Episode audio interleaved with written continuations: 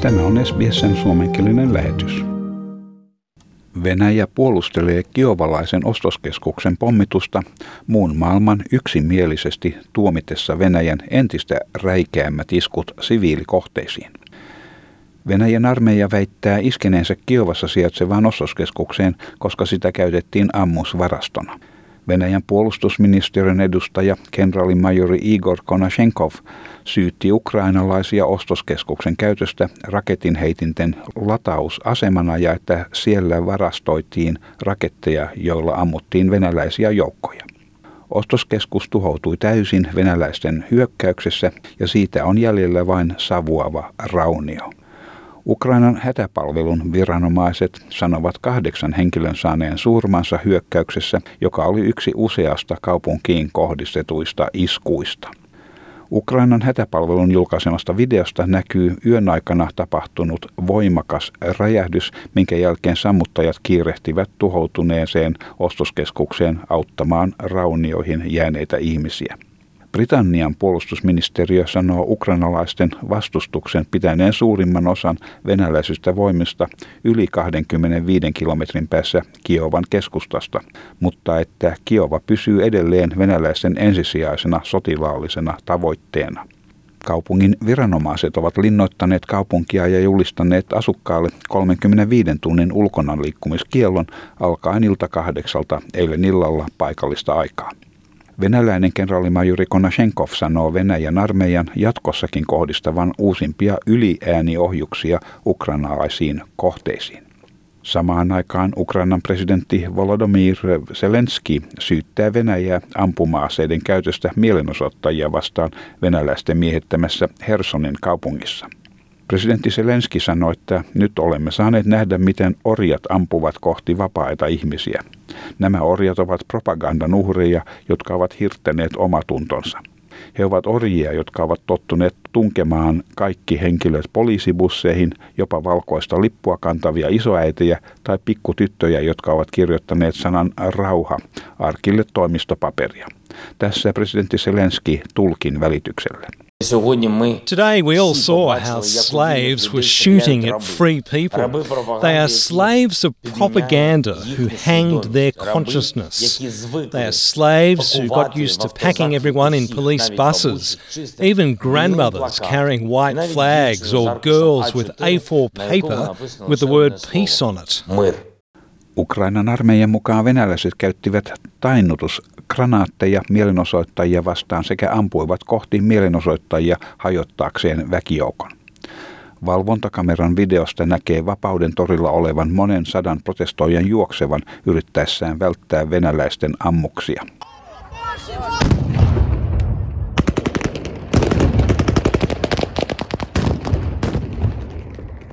Venäläiset eivät ole vastanneet syytökseen pysyessään väitteessään, että he eivät ammu kohti siviilejä. Euroopan ulkoministerit ovat kokoontuneet Brysseliin, missä he tuomitsivat Venäjän toimia sekä harkitsivat uusia Venäjän vastaisia pakotteita. Euroopan unionin korkein ulkomaan asioista vastaava Josep Borrell sanoo Venäjän hyökkäyksiä umpimähkäisiksi ja että Venäjä todella syyllistyy suureen määrään sotarikoksia.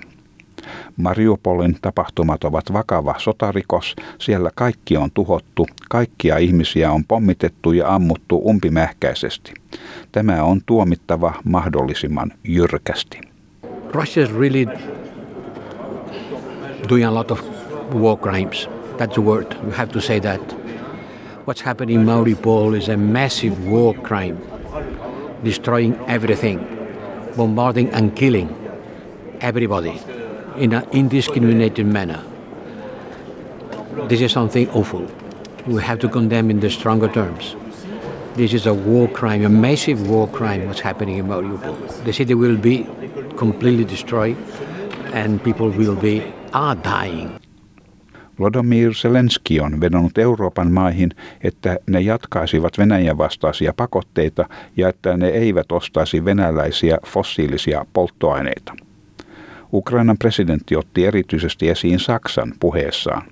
Saksa johtaa ryhmää EU-maita, jotka haluavat taukoa pakotteisiin, koska he eivät halua korkeita energiahintoja ja pelkäävät, että Venäjä lopettaisi kaasun viennin Eurooppaan. Presidentti pyysi myös Saksan kansalaisia painostamaan poliitikkojaan asiassa. Tässä jälleen Volodymyr Zelenski tulkin välityksellä. Please do not sponsor the military machine of Russia nor give a single euro to the occupiers. Close your ports for them. Do not import goods. Say no to Russian energy resources. Do everything for Russia to leave Ukrainian soil. I believe and I know that peace is possible, but you have to act to bring the peace. Ukrainan viranomaiset syyttävät venäläisiä sota-aluksia Odessan kaupungin läheisyydessä olevien asuntorakennusten tulituksesta mereltä käsin. Presidentti Zelenski on syyttänyt Venäjää sotarikoksista Mariupolin kaupungissa, missä käydään katutaisteluja. Noin 300 000 ihmistä on loukussa kaupungissa ilman ruokaa, vettä tai sähköä. YK arvion mukaan yli 10 miljoonaa ihmistä on ajettu kodeistaan Ukrainassa. Stefan Dujarric on pääsihteeri Antonio Guterresin edustaja. Since February 24th, more than 10 million people have now been forced from their homes in search of safety and security, nearly a quarter of the population of Ukraine. This includes an estimated 6.5 million men, women, and children who are internally displaced, and that's according to our friends at the International Organization for Migration, and nearly 3.5 million people, mostly women and children, who have crossed international borders out of Ukraine as refugees. Presidentti Joe Biden on ottanut yhteyttä eurooppalaisiin liittolaisiin ennen Euroopan vierailuaan, missä hän käy kiireellisiä neuvotteluja Naton kanssa. Valkoisen talon lehdistösihteeri Jen Saaki kertoo johtajien keskustelleen Venäjän häikäilemättömästä taktiikasta Ukrainasta, mihin sisältyy siviiliväestöön kohdistetut hyökkäykset. During this call uh, with uh, uh, President Macron of France, Chancellor Schulz of Germany, Prime Minister Draghi of Italy, and Bo- Prime Minister Boris Johnson of the United Kingdom, they discussed their serious concerns about Russia's brutal tactics in Ukraine, including its attacks on civilians. They underscored their continued support for Ukraine, including by providing security assistance to the brave Ukrainians who are defending their country from Russian aggression, and humanitarian assistance to the millions of Ukrainians who have fled the violence. They also reviewed recent diplomatic efforts in support of Ukraine's uh, effort to reach a ceasefire. Joe Biden matkusti ensin Brysseliin ja sitten Puolaan, missä hän tapaa Euroopan johtajia. Tämän jutun toimitti SBS-uutisten Essam Al-Halib. Tykkää, jaa ja ota kantaa. Seuraa SBSn suomenkielistä ohjelmaa Facebookissa.